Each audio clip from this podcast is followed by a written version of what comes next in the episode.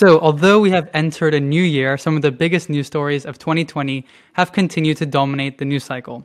Today, I'm joined by my two fellow co hosts, Rachel Duffy and Samuel Moore, um, to discuss coronavirus responses around the globe. Uh, which country responded the best? How did how's the UK finding itself in the mess that it is currently in? These are all questions which you guys will find out the answer to later on. Uh, before we start, however, I'd like to remind you to subscribe, like, comment, and share uh, Systems Reimagine's videos if you do. And with that said, um, we'll have Rachel breaking down kind of the timeline, uh, the, the, UK's coronavirus timeline for us, and uh, yeah, uh, giving the timeline to how we got into the situation situation we're currently in. Okay, so another grave milestone has been reached today. A further 413 deaths have been recorded, with 58,784 new confirmed COVID cases in the past 24 hours. So, although to many of us these statistics are just coming to be more and more expected, they really are huge figures in our second, third wave that we're now currently in, and are leading to a huge strain on the NHS and onto schools and other public sector services, which I'm sure we'll get into further on. But to go for a brief recap of what we've seen so far with the UK, we saw the first confirmed cases in March. The government quickly abandoned a contagion um, strategy and also they abandoned a herd immunity strategy, which was very controversial at the time when Johnson came out and said that that was perhaps one of the best ways to deal with the crisis. But it's it's something that's kind of keeping recurring, but I think everyone agrees that the abandoning of that policy especially has been has been a good thing. In March, we also saw the beginning of the national lockdown and then across March, April, and May, there were just a lot of calls for personal protective equipment, PPE, to be more widely available within the NHS, within care homes and social services. There was also pressure on the government to provide an effective test, track, and trace system because that is what happened, especially in South Korea, but in a, a lot of other countries. And that was one of the biggest ways other other nations were able to tackle the virus. So during this initial lockdown that I'm sure everyone will remember for kind of being the days of baking banana bread and the TikTok iced coffee trends and things like that. The government's main strains were the providing of PPE and an effective test track and trace system. So we then got to the beginning of June where we saw a summer opening up period with travel doors and travel corridors to other European countries and encouraging summer holidays and vacations. With hindsight, this probably wasn't effective considering that we'd only kind of brought in travel restrictions and quarantine periods ourselves not much sooner. Other other countries, not just in Europe but around the world, were having stricter quarantine periods, and that I'm sure, among many other issues, is something something we'll pick up on later. I think also one of the biggest issues with the summer period and that kind of slight return to more normality was the Eat Out Help Out scheme. Uh, Rishi Sunak, the Chancellor, I was going to say then Chancellor, he still is, of course, now the Chancellor, but he had the idea to give, I think it was £10 off per meal, um, or certainly 50% of the bill up to £10. Now, as good as this was at the time for people wanting to kind of go out and see their friends, it not only had a weaker economic impact than had been expected with, with small economic growth compared to the levels we should have seen, pandemic or not, giving away money for free basically. It also, and a lot more damagingly, had a negative effect on people's health and was one of the um, one of the things that resulted in the second wave. So as we're kind of going to the end of summer, this Eat Out Help Out scheme, for example, but also the return of schools and universities caused a second wave. We again saw immense pressure on the NHS. We're also starting to go into that winter period then in October where there's more kind of common colds and flus and pneumonias with an aging population. So it's a time of great strain anyway. This was only accelerated by the virus and the kind of normality that we saw over summer.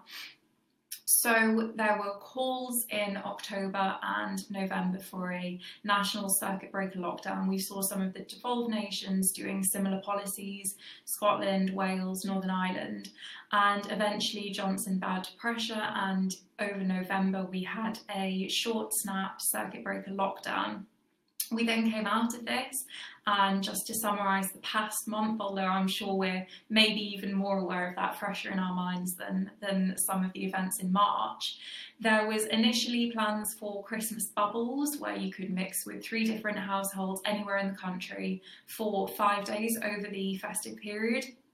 This was then cut short with parts of London and the southeast having to go into tier four, which is the closure of all non essential shops, leisure facilities, and gyms.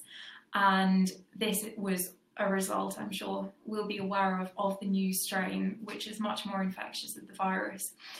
This again was cut with people then being encouraged not to mix at all over Christmas or New Year. And really, to summarise, Johnson is giving a speech tonight at 8 pm, and I think most people are pretty much expecting him to announce another national lockdown with a very kind of prevalent stay at home message, very similar to what we saw in March work at home if you can, and the possible closure of schools and universities again, which the government have said on many occasions is a real kind of last ditch um, worst case scenario event to, to close those educational institutions. But without further ado, I'll pass to my co hosts and I'm sure we can kind of unravel that. I just wanted to provide a bit of a timeline and see, see just from a UK perspective how we've, how we've dealt with the crisis.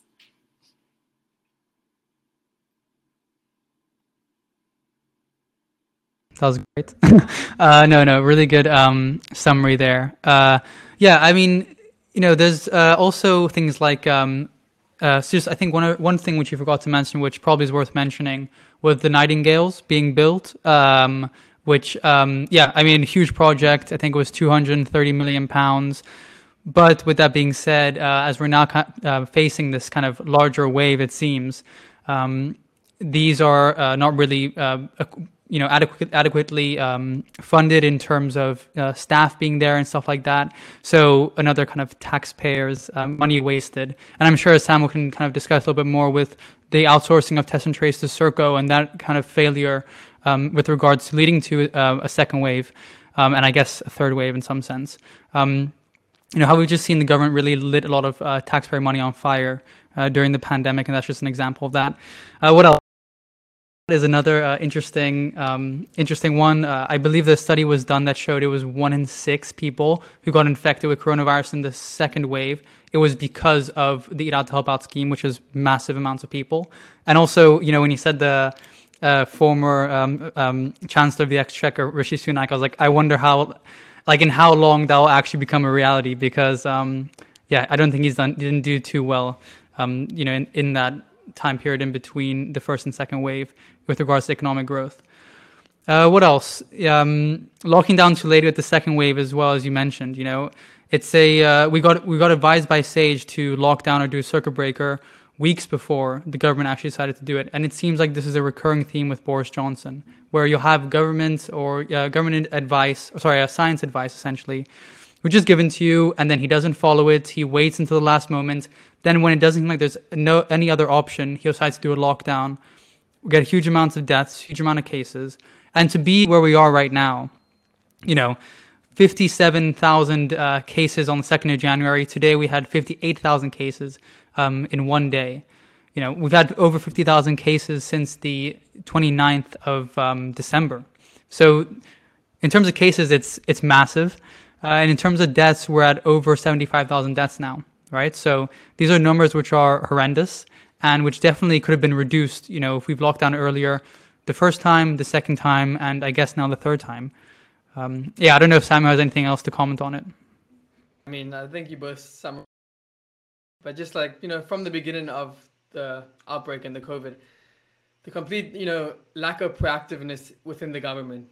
The government is always late to you know to make decisions and take proactive measures to address know, you know the ever increasing cases. Um, I guess I think from the you know from the first wave, I can kind of understand, you know, the lack of action because you know it's a new disease. We weren't fully understanding the extent and how it works.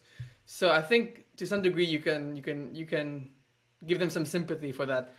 But you know, um, throughout when we initiated the first lockdown, I think it seemed like to me there was no introspection from the government and how you know we can attack this and improve this further you know once the we out of this lockdown and how you know how we can properly track and trace for example how we can you know mobilize to like just to make it more effective in dealing with this crisis. But it seemed like no lessons were learned.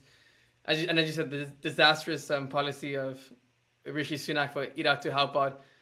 Just basically giving money like subsidizing um, more COVID cases, you know, which is crazy to think about nowadays. And it just uh, just a complete rea- reactive um, policies and like there's no proactiveness, as I said. Um, so yeah, and also as you mentioned, Benjamin, about the outsourcing. I mean, one common thing that I find with the countries who have dealt with this successfully is, you know, they understand the the power of the state to mobilize and effectively create uh, change. Um, and effectively um, combat the crisis. You know, so so yeah, I just think the outsourcing in the UK just created a complete decentralization and a complete mess, and it didn't allow um, the UK to actively address this um, this uh, um, issue effectively. And yeah, just a complete disaster. As you said, like outsourcing to Serco, it just yeah, it just wasn't effective, and and I, but I guess that's ingrained in how the UK, like the British society is, you know but yeah, um, just overall disaster, and um, I'm sure you might get into that now a bit about the schools and that, how that's been dealt with recently. You know, the the National Education Union recently put out a statement, um, you know, calling for a strike uh, and not going back to school, and and I definitely support them. You know, because I read in the Sage report recently that from September we, we saw with the new introduction of the new strain there was a 50-fold increase in from 11 to 16 year olds in you know getting um, coronavirus cases. But yet we sat on this information for months you know? And only until you know a week before december when i think the, the schools made a reasonable request to maybe shut down a week earlier you know because christmas is the time where there's a intergenerational mix especially when bars plan to open it up you know? So i think it makes sense to maybe give, give a week of you know as uh, minimized interaction as possible.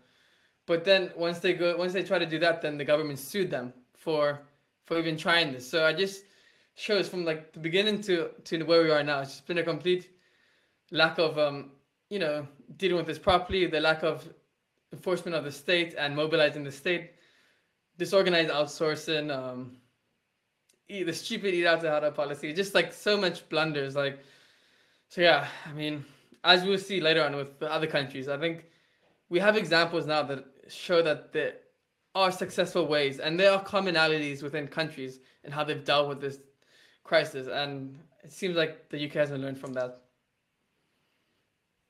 In a lot of ways, that's what I find the most insane about the UK and its kind of responses um, over the last, you know, second wave and third wave, is that after the first wave uh, went around globally, we had examples of what worked well. I mean, everyone spoke about South Korea, for example. We have New Zealand, we know has worked well. We know that Australia has worked well, like as we'll get to later on. Um, and so, yeah, th- that's what I mean. It's just kind of unbelievable how after you know all this time, we know there are some places which have performed better in terms of lives saved and economically than the UK has. Yet they're still late um, to respond and things like that but yeah, coming on more to unions and stuff like that because this is kind of crazy how you know there's been a lot of a lot in the news recently because Brexit deal obviously going through is a big um, kind of new story to discuss, and um, maybe we'll speak about it a bit later. But I kind of feel like the media kind of apparatus in the UK used the Brexit deal as a form of um, uh, buffer from scrutiny against you know the increases in coronavirus cases. Um, but anyway, we'll get to that in a second. But no, now we're also uh, kind of hit with a lot of news with regards to unions. So as Samuel said, the NEU um, you know informed 450,000 staff um, to not return to school because they said it wasn't safe. This is backed up by Sage reports. Um, you know, in a in one Sage report released 22nd of November, it says um, this. It is highly unlikely that measures with, with stringency and adherence in line with the measures in England in November, i.e., schools open, would be sufficient to maintain the R below 1 in the presence of the new variant. So, uh, R below 1 obviously meaning, you know, the uh, pandemic um, would be shrinking, and R above 1 meaning that it would still be growing.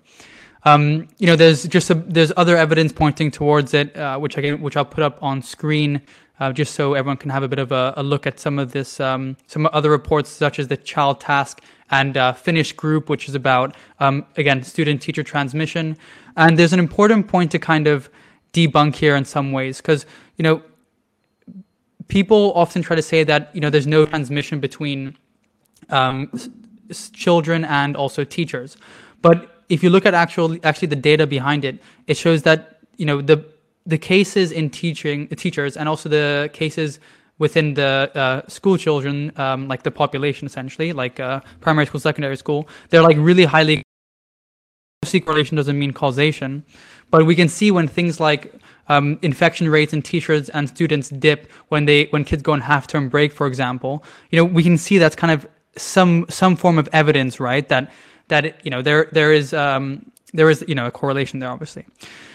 Um, but yeah, and uh, the union's demands as well have also not exactly been too um, too crazy, right? Like all they're trying to say is that it's not safe to. Therefore, what we should do is we we should prepare teachers to work remotely, uh, and to volunteer if they you know want to go in for um, to take care of kids essentially who uh, you know whose parents are or one of their parents is an essential worker right that doesn't seem too you know out of the ordinary or crazy to me quite sensible in my opinion.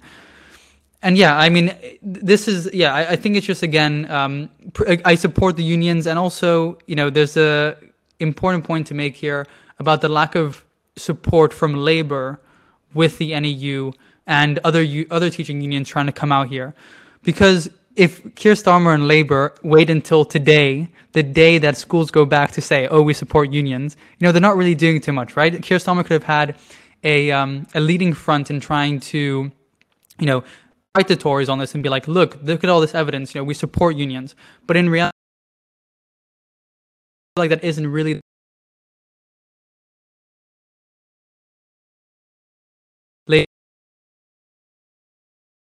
uh, right now with, uh, with under Kirsten uh, for, big as opposed to you know supporting union and getting uh, more grassroots support, right?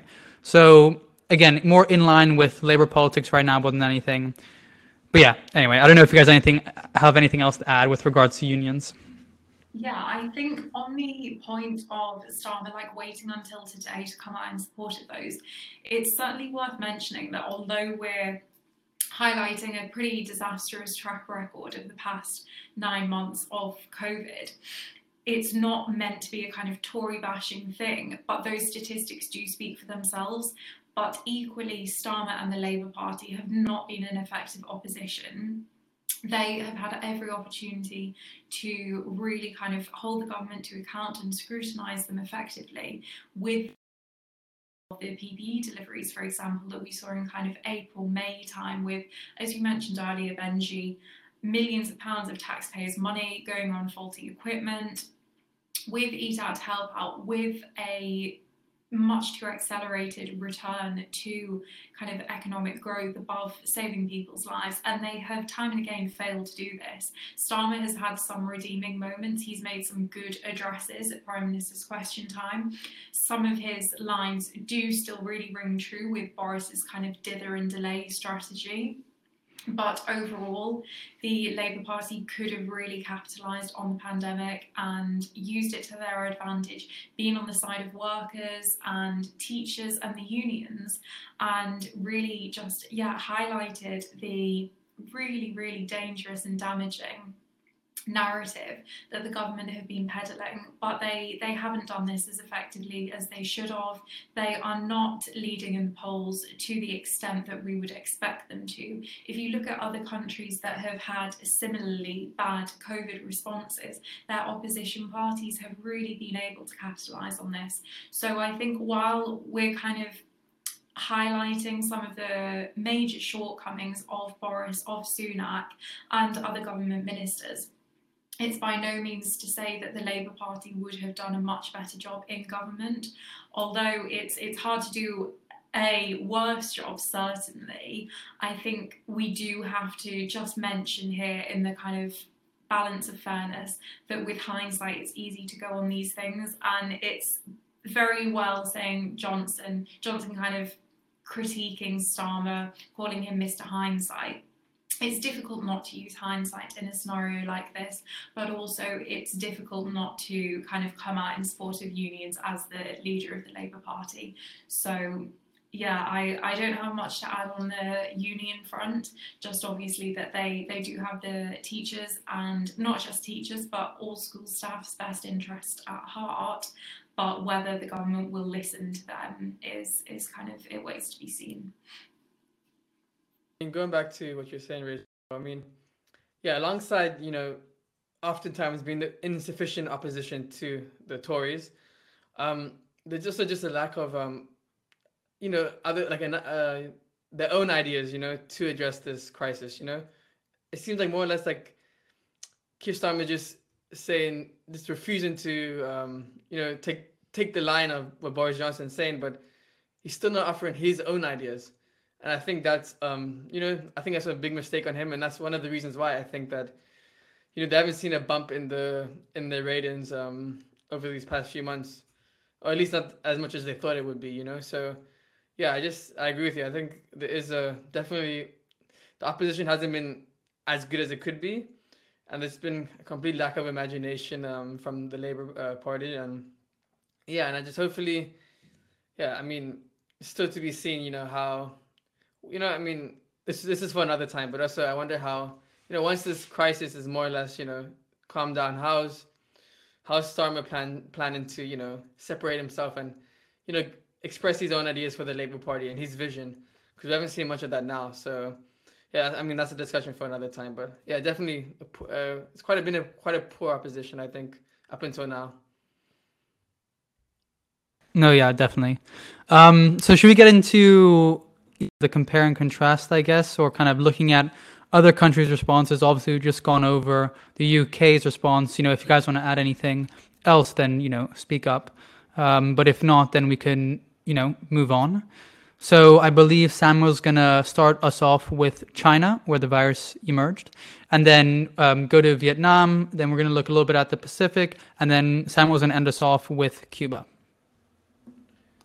Wait, Rachel, I thought that were you weren't you doing China? I thought you were gonna do China. Yeah. Oh, sorry, my bad, Rachel. Then.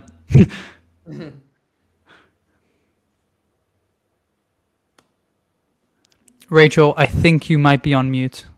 yes, I was. Um, so going going to China, where the virus originated from, there it's, it's certainly divisive. Everyone will have an opinion on how they think China have handled the pandemic or where they think the pandemic came from in China. At the minute, the narrative is that it was from a wet market, which is is a very plausible explanation seen as animal agriculture and society's kind of meat consumption has a positive correlation with these viruses and pandemics but we won't get on to too many of the conspiracy theories, but I'm sure I'm sure people will have heard of them and you can easily find them.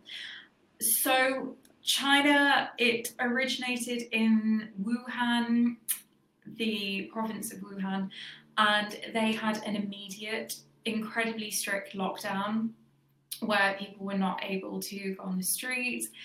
It was a work from home kind of three line whip grocery stores, we saw this wide, wide mask wearing. Just, it was dealt with in a very, very strong manner. But a lot of people a lot of right wing commentators, especially, critique that it was kind of a classic socialist country. You could never do that in the West. You could never shut down a whole region, never mind a whole country, and kind of strip people of these basic human rights of freedom and things.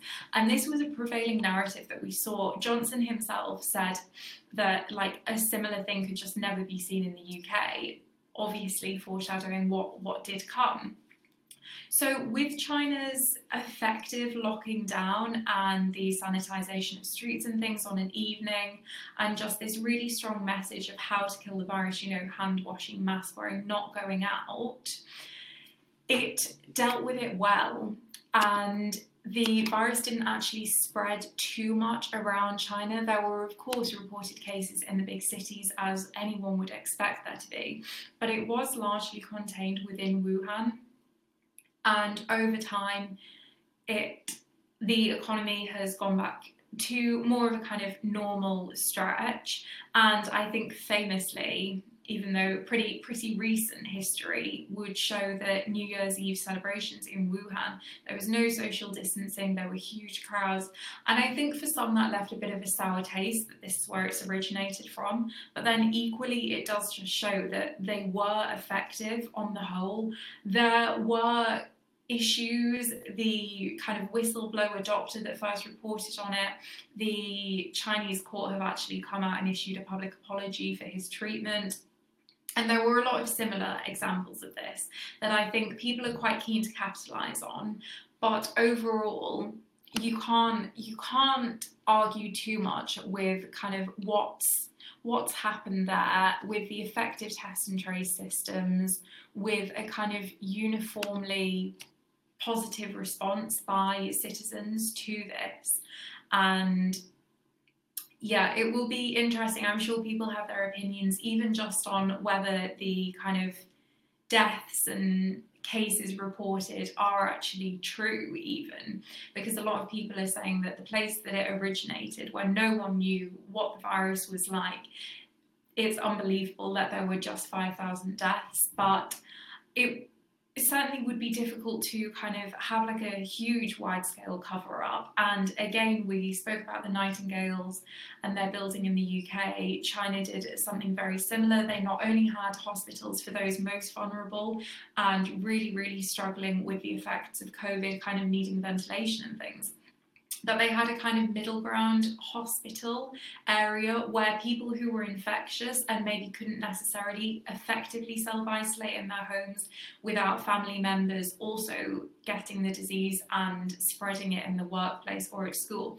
where those people were allowed to go and kind of return to normality.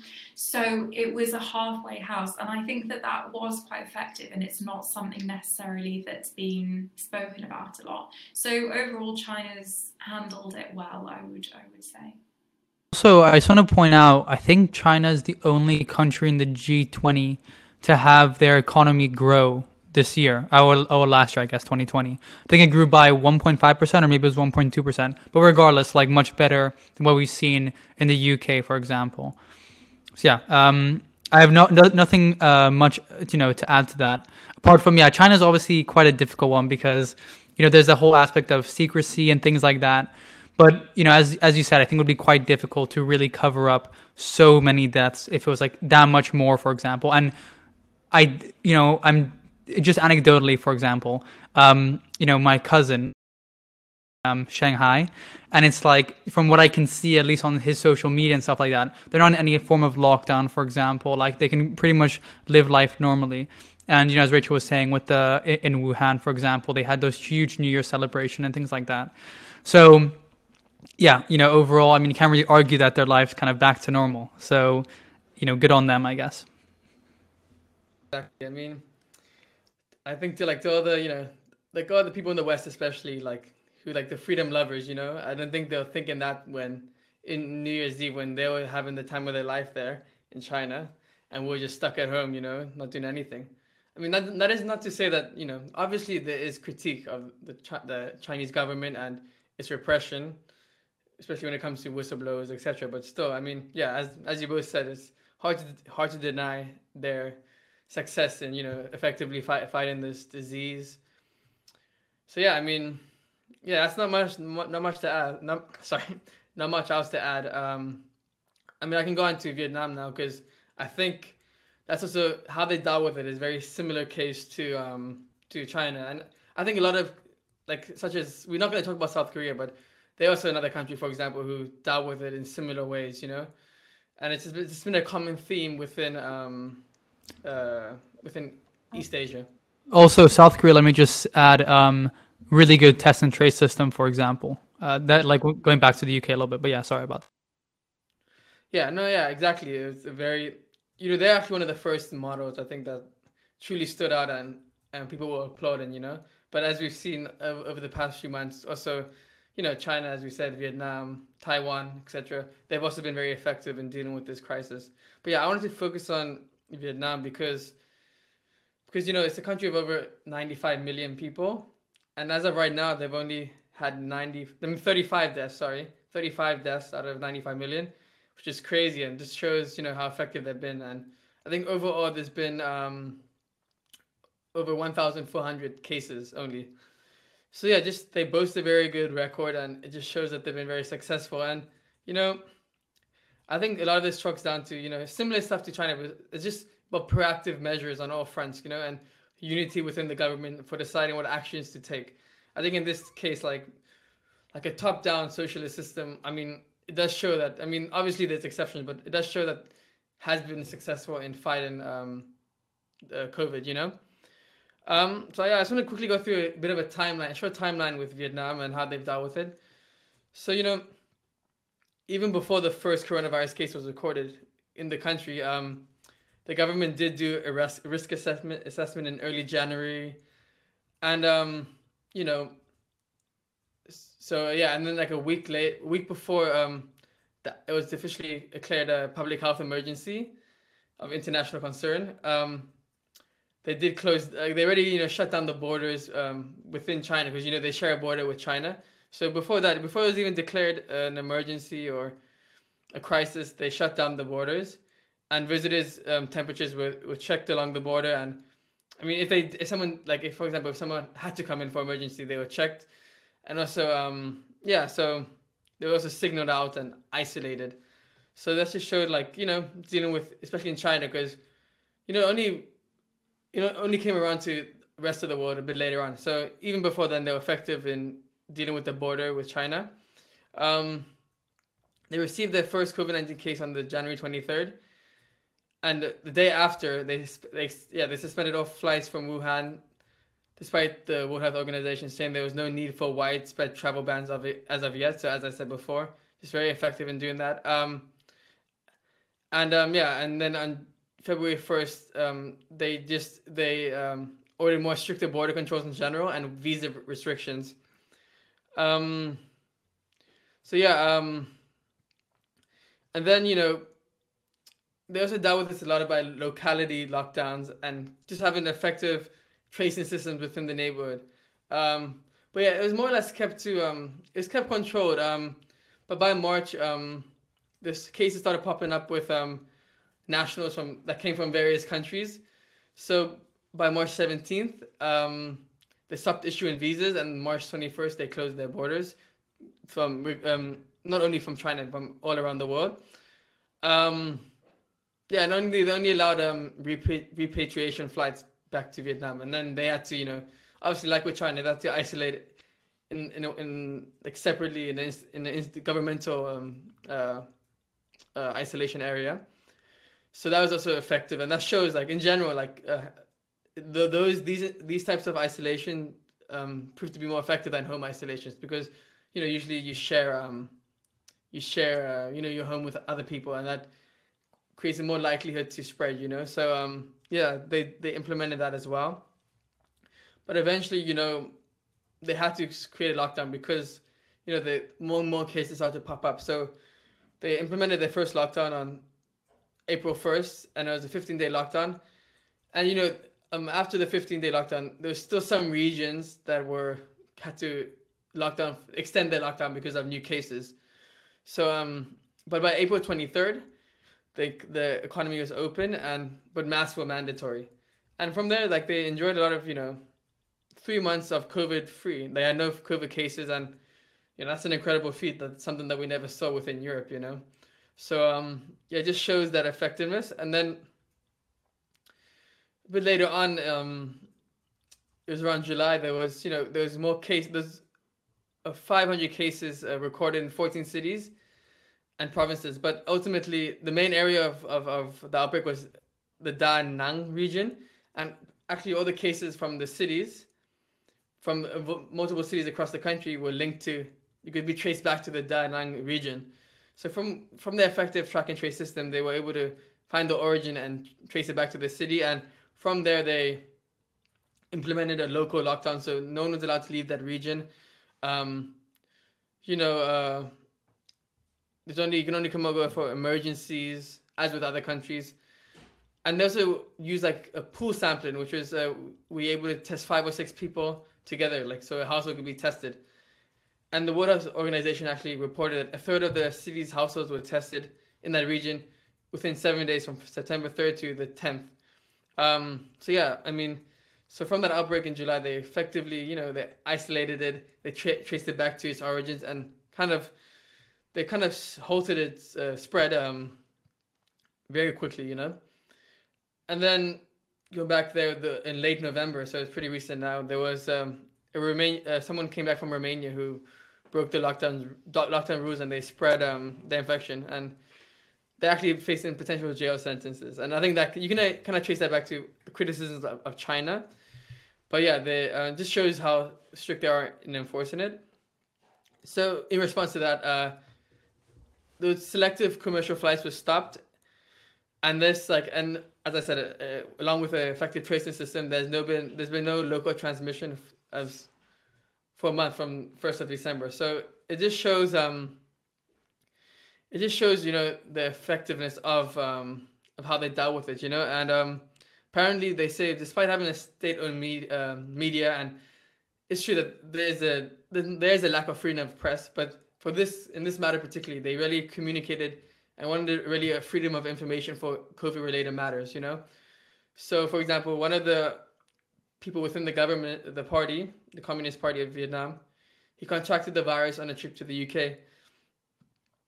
And he, you know, they wanted to, um, in response to that, they also they published his whereabouts publicly so the whole country could see it. And just to give an example that you know, even the people within the party are, you know, they follow following procedures and you can compare that to like Dominic Cummings here in the UK, which is you know, he got basically got um you know, they let him off just for you know for breaking lockdown rules. So it just shows a bit of a difference, you know, in guessing how society works.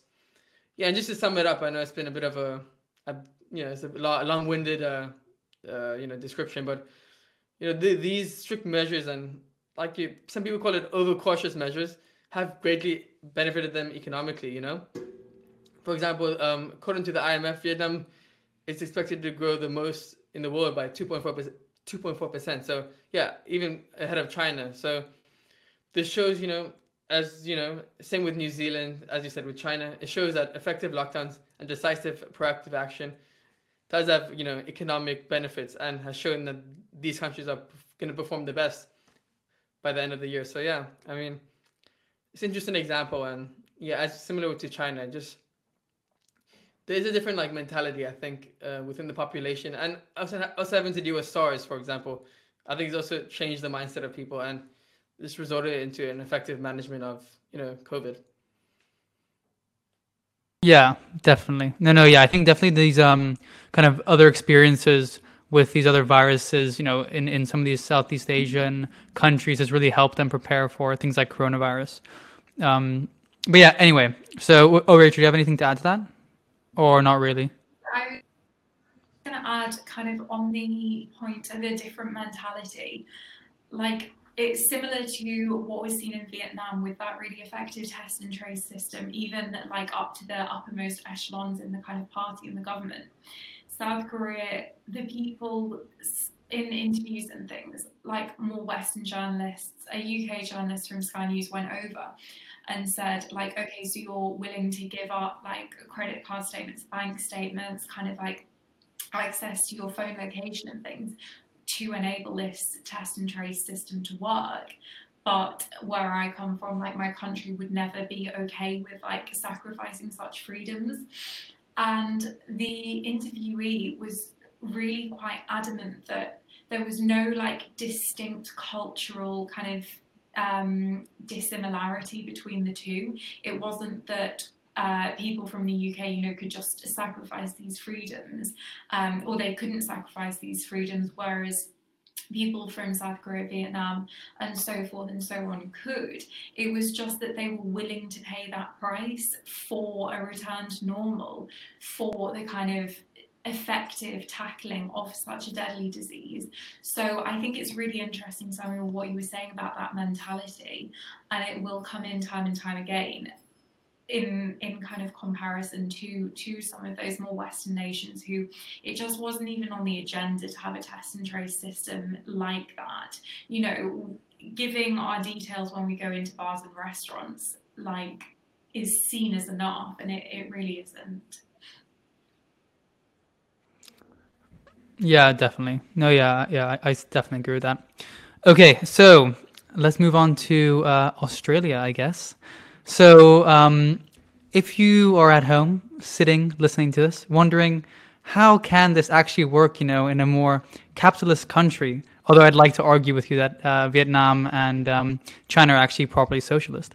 Uh, but anyway, so in somewhere like Australia, for example, you know, in the news you would have seen that Australia went through really intense lockdown periods. Melbourne, obvious example, 112 day lockdown, right? Massive. Um, and you know, not only did you know some of the states lockdowns and things like that, but the borders so uh, coming into Australia, right, similar to you know Vietnam, China, lockdown as well. But also, kind of going in between states, you had to lock down as well. And so, and so, um, yeah, basically, uh, you know, the prime minister, in terms of like how the prime minister actually dealt with it, um, they formed a national cabinet with state leaders uh, from all parties. And you know it was a really bipartisan approach. They listened to the science and it not only resulted in only 28000 cases um, kind of recorded in the pandemic but also only 900 deaths. Um, and uh, in addition to this right you have a, a, additional kind of government trust. So at the start of the pandemic, since since start of the pandemic, government trust has you know doubled, and this is coming from also a conservative government. So um, so yeah, and I also I think it's important to look at Australia's uh, you know economic performance in when discussing this because you hear a lot on the news and I guess kind of in other um, you know media outlets that you have to have a trade-off right between the economy and saving people's lives. And I guess as you've shown already you know through discussing this that's not really true. Um, and Australia is another example of this. So they they didn't you know grow like Vietnam has or how China has. But in terms of you know they in terms of like their actual kind of economic impact has definitely been uh, not as intense as you would see in Europe. So you know Australia did go into their first recession due to these uh, kind of restrictions and stuff, um, the first time in almost three decades. However, they are accelerating out of it. In September, um, in September quarter, the economy grew by 3.3 percent, which was much better than the predicted 2.6 percent. Um, you know, quarter growth and also the contraction in the economy at the end of 2020 was predicted to be 4.4%. However, it was only kind of 3.8 towards the end. Um, you can compare this to the UK. You know, the economy shrunk uh, 11.2% and France shrunk 9% by the end of 2020, right? So, you know, not a real in-depth economic analysis, but it shows, you know, you know, not as not as intense, right, as we see UK, France, etc. And and economists, you know, around the world are linking this, you know, performance in the economy to you know controlling the virus and stuff like that. So yeah, um, you know, just more kind of similarities as you guys have highlighted. Things like shutting down borders, uh, things like um, uh, test and tracing, things like uh, things like stopping kind of, you know, counties or like states travel between each other um, to stop the spread and things like that. So, uh, and at the end of the day, as well, having a better economic performance. I mean, I think um, I think this like Australia and New Zealand are you know, is you know for because I mean, as I said before, I mean obviously the culture does play a bit of a role in, in your willingness to to to to to you know look at the community you know as opposed to the individual. But I think Australia and New Zealand kind of blow that out the water a bit because I mean, culturally, you can say like Australia, especially similar to to how the UK, like the Commonwealth, you know, is a bit similar in that sense, and yet, you know, with common sense measures, as we've seen, because they've done they did some similar stuff to um to Vietnam and China as well, and how you know to or more policies to implement to to to address it. Maybe it's not everything down to a T, but there are commonalities with those two with these countries, you know, and this has shown that it's been effective in dealing with the crisis in their country, you know. So, you know, as we said before, there is this at this at this stage is various examples that we can look to to to to help the UK, and um, yeah, we just not listening, and um, so yeah, I think yeah, these these two countries provide a good example for that. I agree. I think in terms of how much we'll say about New Zealand, it's certainly been heralded as like one of the major, major success stories, along with Australia. Obviously, it's worth mentioning that the geographic makeup of New Zealand, say, compared to the UK, is sizable. You know, New Zealand's population is minute in comparison to its geography and to the population of the UK and other other countries that maybe haven't been seen to handle it as well. But that having been said, the policies that they enacted were replicated on countries with big populations, bigger than the UK. And so it's kind of with a pinch of salt that you need to talk about talk about the geographical and um, kind of demographic differences, but it is, of course, worth mentioning, I think. Definitely, yeah, definitely worth mentioning. Sorry, I didn't do that for uh, uh, Australia. Um, but yeah, so Sad, you want to finish us off with uh, Cuba, I guess? Because they definitely have an interesting uh, approach to it. Yeah, you know, um, I wanted to specifically talk about Cuba because I think it's interesting to see how they dealt with it because they ultimately they they ha- have a set of circumstances which most con- with that most countries don't have to, you know, face.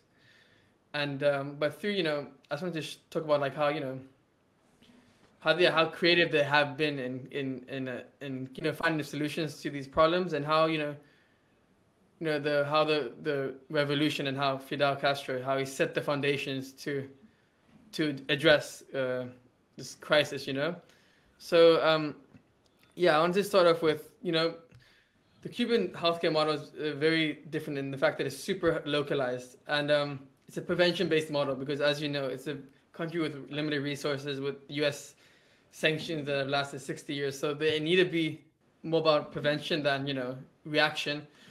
Um, so um, in Cuba, there's something called um, family doctors and nurses, and um, these are uh, doctors that are based within the communities of around, you know, could be like around 800 people, for example. So these are doctors that look over, look after this particular neighborhoods. Um, and for the coronavirus case in general, so them, the family doctors and nurses, along with medical students and local committees such as the Committee of the Defense of the Revolution or Bandits of the Revolution, who are local organizations that you know help neighborhood problems and address certain neighborhood issues.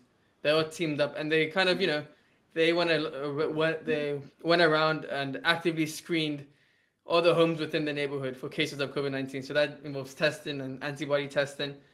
So yeah, they this so there's a mass mobilization because they didn't have high tech, you know. So they really used manpower, and this kind of helps because you know they have the highest doctor to patient ratio in the world. So you know, along with a lot of students who are trained in this, so they were able to to go door door by door in the neighborhoods and um, yeah, this this kind of you know it's helped the tracing and isolation process that they undertook.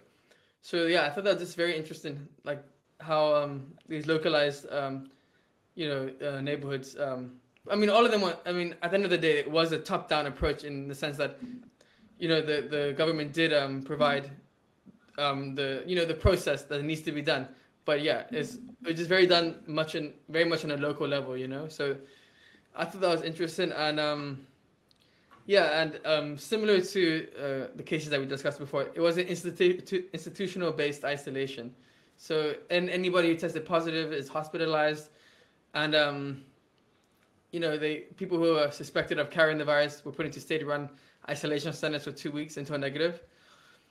Um, so yeah, um, this is also like like currently this has been adapted slightly because they have open borders due to their success, and tourism is you know their main source of income, so they needed to open it up a bit. So when you arrive to Cuba as a tourist, you have to take a PCR. You have to first um, do a PCR test um, 72 hours before you arrive, and you have to hand that in. And then once you arrive there, you have to take PCR test as soon as you land in the country. And then, um, you know, um, and from there you receive it. I think 48 hours. And then additionally, there is a government tax for book like based on bookings to travel there. So, I mean, despite opening up a bit, they are trying to decrease the prevention. You know, so I thought that was interesting. You know, um, and then I also want to talk about you know just the effect that the blockade has on Cuba and how they deal with it, and just to show how brutal blockades are for the average person. You know. Um, so I mean, luckily, you know, due to this, you know, very localized um, family, you know, you know this localized um, neighborhood um, um, mobilization. They haven't overburdened the hospitals, but still, regardless, they have prepared for the worst case scenario. Um, so yeah, um, they have had difficulties though, um, especially when it comes to ordering and fixing machines such as ventilators, because actually their main source of ventilators, which is in Sweden, was ultimately acquired by a U.S. company and this you know this led to um to them not being able to order any more uh, ventilation machines. So it just has created a whole complication and the whole you know the whole plan had to be restructured just because of acquisition you know? It just shows how brutal it can be. Um so this led them to be more creative you know? So for example they had to crowd do crowdfunding to collect phones so that they can so that they can use the parts of the phones to you know to to create a ventilation machine. Along with that, they also did a crowdfunding for buying spare parts, so that they could buy spare parts to you know to um to create ventilators. And how they created the ventilators was through open source design. So in the case in particular, they use open source designs from MIT and UCL to um to help create their own uh, ventilators.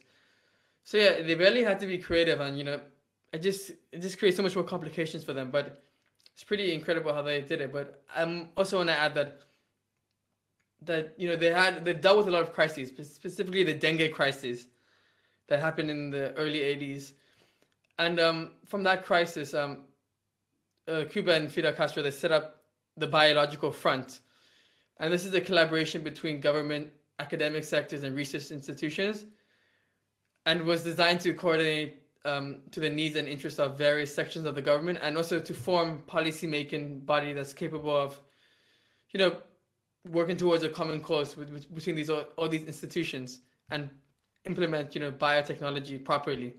So this uh, biological front was also important in the research and development and you know to, to tackle uh, the covid crisis within cuba. So yeah i mean just to close off i want to show you a video of I think the most interesting part is the community-based um, um, medical uh, layout that they have. So as you can see, the video that I'll show you now, um, you can just have an idea of how it works. So yeah, as you can see from the video you just watched, um, yeah, even like you can see the two students there, they went out, they were knocking on homes just to make sure that everyone was, you know, correct, and also they make it making sure to test them and make sure that they're right.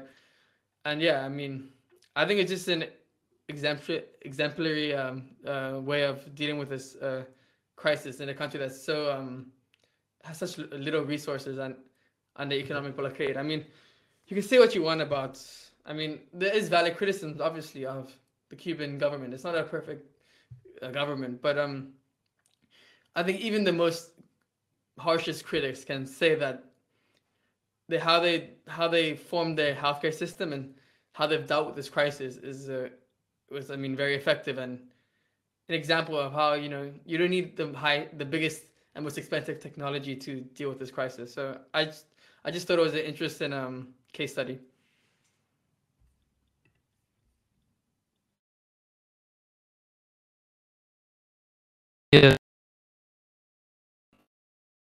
Cuba was there.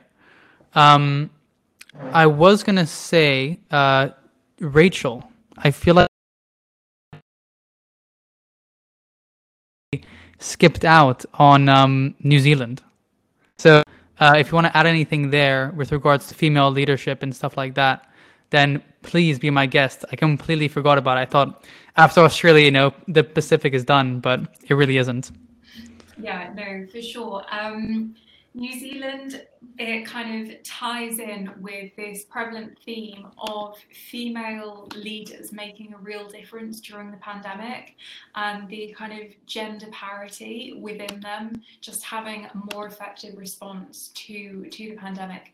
So if you look at Erna Solberg, Sanna Marin, Katrin Jakobsdottir, Mette Frederiksen, who are all prime ministers of Norway, Finland, Iceland, and Denmark, the most successful handling of coronavirus can be seen in these countries as opposed to their male led neighbours if you look to Sweden, the UK, Ireland.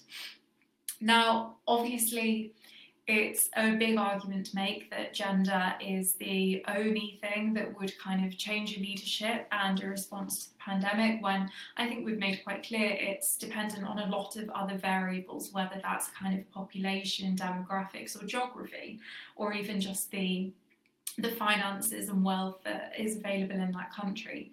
But I think the examples of some of those European leaders, obviously Angela Merkel with Germany is another key example. Nicola Sturgeon in Scotland. Scotland have seen high death tolls, but she has always been one step ahead in terms of the lockdowns, even just compared to Johnson, kind of south of the border. So this this really is encapsulated by Jacinda Ardern and the New Zealand COVID response. This kind of humility that has been seen, the economic reliefs, and um, just kind of furlough schemes and things has been incredibly effective with just one or two confirmed cases in major cities. I think one of the most effective ways has been the fact that they have then immediately locked down. And of course, this has been replicated with countries with male leadership. It's not hugely a gender issue, but I think it would be folly not to at least recognise it and kind of comment on some of some of the areas because the record kind of doesn't lie. Just as we were saying with the UK, as much as you can say the government have done the best that they can. And, you know, it's all very well to remark with hindsight, but overall the deaths and cases don't lie. I think that's similarly apparent for the countries with female leaders and their pandemic responses. I don't think you can call it kind of just a coincidence. So New Zealand has been heralded as the key example, and Jacinda Ardern, I think, that's certainly like um, a very popular cult of personality around her leadership. So I would encourage people to look at other maybe European countries also with female leaders and the kind of similarities in their responses. But yeah, overall it's it's certainly a good point for women in leadership positions kind of always needing to prove themselves, this I think we can certainly take as a victory for those prime ministers. It's also interesting to like see the idea of you know the strong man leadership and all this kind of stuff decay away uh, when it comes to this you know pandemic, and it's nice to obviously see you know um, some more of the women leaders really step up to the plate, um, much better than a lot of their kind of male um, compatriots or whatever you want to call it have, you know? So yeah, definitely, definitely a positive there. So I think we're going to round out the show by looking over some of the uh, vaccine distribution um, strategies and stuff like that. Uh, you know, Rachel just mentioned kind of New Zealand, so I guess we'll start there. Um, you know, from what I've seen in research, New Zealand and Australia are doing a joint approach with within the their own region, the, the Pacific region, targeting um, places like Cook Islands and the and Samoa. Uh, so also, you know, on the more economics um, side, it makes sense that they're doing these these kind of vaccine distributions to surrounding countries because obviously places like Australia, places like New Zealand, they benefit a lot from tourism. So as long as those, I'm sorry, as soon as these kind of countries surrounding them can get high levels of vaccinations, you know, then they can also, you know, benefit from that that tourism industry once more. Um, and also with regards, obviously, they're you know to their own countries, they're kind of rolling out a vaccine, you know, vaccine distribution. I believe in Australia it's starting in March, and I, I believe it'll probably be something similar for New Zealand. So yeah, just just you know, just to mention it because you know we want to have some light at the end of the tunnel with all this coronavirus shebang. So uh, yeah, good to just mention at least. Samuel, do you have um, anything you know to add for uh, some of the other countries or Um, Rachel as well? I mean, no, not much else to add. Um, yeah, as you said, I think it's great that you know New Zealand are they have a you know a good approach to this vaccine distribution. You know, looking after their neighboring countries in the you know Pacific. But yeah, I think I mean overall globally as like the like the dynamics of vaccine distribution, I think it, in some ways it does m- mirror um, you know the current you know fight I can say for you know global uh, power. Um, so I, I we can look at like the major countries, like for example, um, I mean, um, I can't out as a side note before. I think the UK recently struck a deal with India so, so that India can produce the Oxford and AstraZeneca vaccine um, there, and in turn they can also uh, India can distribute those uh, vaccines themselves to developing countries. So. So I want to be fair to the UK that they are, you know, there is a uh, there is an effort to, you know, for more equal distribution on their part at least. But I mean, looking at a country like the US, for example, um, there's been a very, you know, there's, there's been a lot of articles actually recently about called vaccine apartheid and how, you know, there's been such a um, unfair distribution of the vaccine um, in the global north compared to the global south. And um, yeah, you can even see like I think there's the um, we can sh- pull up a chart a chart now that um, shows that it's estimated that like Africa, for example, most countries in Africa will only receive it in three or four years' time. You know, um, and uh, this just shows, you know, like I thought. I mean, on the, I mean, just initially, I think it doesn't make much sense, you know, because to to effectively combat COVID, I think you need a global response. You need countries around the world to, you know, be able to have the vaccine, so it limits the spread in the future. So that's, I think that just is obvious, and it just shows. I mean yeah, I think it just shows like a lack of you know global um, global coordination in distributing this. Um, but I will say that you know, for example, China, for example, they've developed their own vaccine, and they're going to be part of this uh, organi- organization called the COVAX facility, which is the global alliance of 189 countries, and it's kind of moving towards equal vaccine distribution. So I think obviously, I mean, th- they have strategic uh, implications there in distributing for them themselves, but be interesting to see, you know, the you know the dynamics. If, for example, China, for um, if they are more um, you know willing to distribute their vaccines to the global south, or if Russia is distributing the Sputnik uh, vaccine to um, to other places as well. So um, yeah, I mean, I think it's still to be seen, but there's definitely a dynamic where the US especially is you know prioritizing vaccines for themselves and Western allies and creating a kind of a gulf between global South and global North countries. But there are countries like um, China and Russia, strategically or not, they are, I guess, you know, working with countries that are have less of a less income to to to to buy uh, the the Pfizer or Moderna one. So, yeah, I think it'll be interesting to see. Uh, yeah, what are you guys' thoughts on it? Yeah. I mean, on my side. Oh, Rachel, go for it. No, no, it's fine. You start.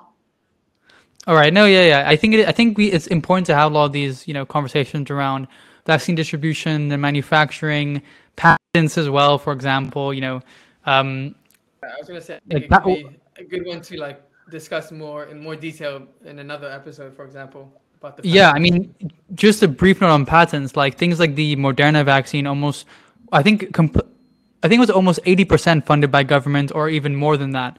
So you know, and then it's Moder- Moderna, although they they have you know opened up uh, the patent, so I guess they're not really making money from it. Um, the COVID, you know, vaccine itself right now, the technology which has you know gone into a lot of this government funded research and development something which they will benefit off in the future, right? And it's not just Moderna. You know, there's multiple other vaccines which have received tons and tons of government funding, which are then eventually going to have going to make a lot of profit off this. And it's a mix of you know, I, in my view, I guess more greedy kind of uh, corporations in some sense, and also really bad government policy, right? If government's funding 50% of this R&D research, for example, and it, and it's going to be really useful in going into, you know, uh, some form of uh, patent to be made, like to make loads of money off of in the future, then you know this should be something which a government the government should you know have a certain percentage of or or something that, that they get a you know should get entitled should be entitled to certain percentage of the profits right so i mean that's just how i would see it in my view and uh and yeah in terms of you know actual vaccine distribution i think it's also really interesting how you see um you know uh, as you've mentioned china russia you have new zealand you know stepping up to the plate really um, and uh, trying to distribute this to kind of other countries and things like that um, and you know, yeah, I, I, think sometimes this whole vaccine distribution thing brings out the the worst in the world. Like we see how everyone just it's like you know the idea of it's me, me, me the whole time. Like have to get it for my population at this time. We don't really take a step back and um, focus on you know other people and um, kind of their conditions, and also you know I can understand how you know a country wants to vaccinate its populations first, right? Sure, but you can also you know set aside some of it or buy a certain amount of vaccines to give abroad, like we see in New Zealand, for example. Yeah, it just doesn't make much sense. I think to to kind of to you know not try distribute it as widely as possible because you know we do live in a globalized economy and if there's disruptions within the supply chain within the global south for example that's going to ultimately affect the global north and you know their economic situation so i think it doesn't make much sense just to focus on yourself because yeah in, in the reality we live in this does like, as ultimately could be useless, you know. So, so yeah, I mean, as you said, it brings out the worst in people. Yeah, yeah, for sure. I think, as you were saying, kind of in such a globalized world and kind of global economy, it's only going to have a kind of chain reaction, like a knock-on effect from one nation to another if if the vaccine isn't widely available or different different strands and different types. But I think it's certainly interesting as well the kind of China and Russia narrative in terms of their own motivations for really making that as widely available. There's certainly political capital to be had from it. There was even just small political capital with kind of the UK being one of the first to roll out the vaccine back in December. But yeah, I think certainly to end on a a brighter note, it's it's certainly a really really good thing that the vaccine is kind of coming more widely available and hopefully with time we'll we'll see a kind of mass vaccination of the world's population. But in the meantime as each country maybe does their own response even just from a regional perspective i think that may be the way forward for a lot of places. Like if you look at those pacific regions and so on and so forth, like a European Union wide kind of response, then I think that may, in practice, be the most principle, even though be the most practical, sorry, whereas in principle, it would be nice if there was this nationwide rollout. Yeah, exactly. I agree with you. And um, yeah, kind of this kind of like draws par like the attitudes towards China and, and Russia, like kind of draws parallels to me, but like the skepticism around, you know, Soviet Union helping liberation movements in Africa, for example, in the in the 20th century. And yeah, I mean, obviously, this to be said, like everyone has this, their own strategic, um, you know, plan in distribution. But yeah, I mean, I think there's a bit of a double standard with when it comes to countries like Russia and China, just assuming the worst, you know, and while completely overlooking how we distribute in the the vaccine, you know. So, so yeah, it's interesting. It's interesting dynamics for sure. Definitely. And so, I mean, I have nothing else to add, really. Do you guys anything else to add? No?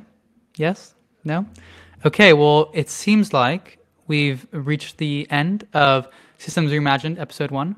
Um, again, you know, as I said at the beginning of the episode, if you enjoyed hearing our views, perspectives, things like that, you know, like, subscribe, share, helps us grow, and things like that. And we'll see you guys all very soon. Bye. And in the link in the, in the wait, sorry, in the link in the bio, no worries. you have you have the our social media handles where you can follow and yeah. Oh yes, how could I forget? I forgot. Yeah, how could I forget to mention the bio? Social media accounts. Go go, Rachel. Add, in terms of we really appreciate like we've had some followers right from the beginning. We've um, kind of privated a few of our earlier videos, and this is going to be the first one of kind of the official launch. But we really appreciate we've had some like really consistent viewers over over the past few months since October. Um, so whether you're kind of an old viewer or a new viewer, we, we really appreciate um, the watch and hopefully the subscription too. Yes, absolute legends. Okay, we'll see you guys all very soon. I've been Benji, joined by Rachel Samuel. See you all soon. Bye bye.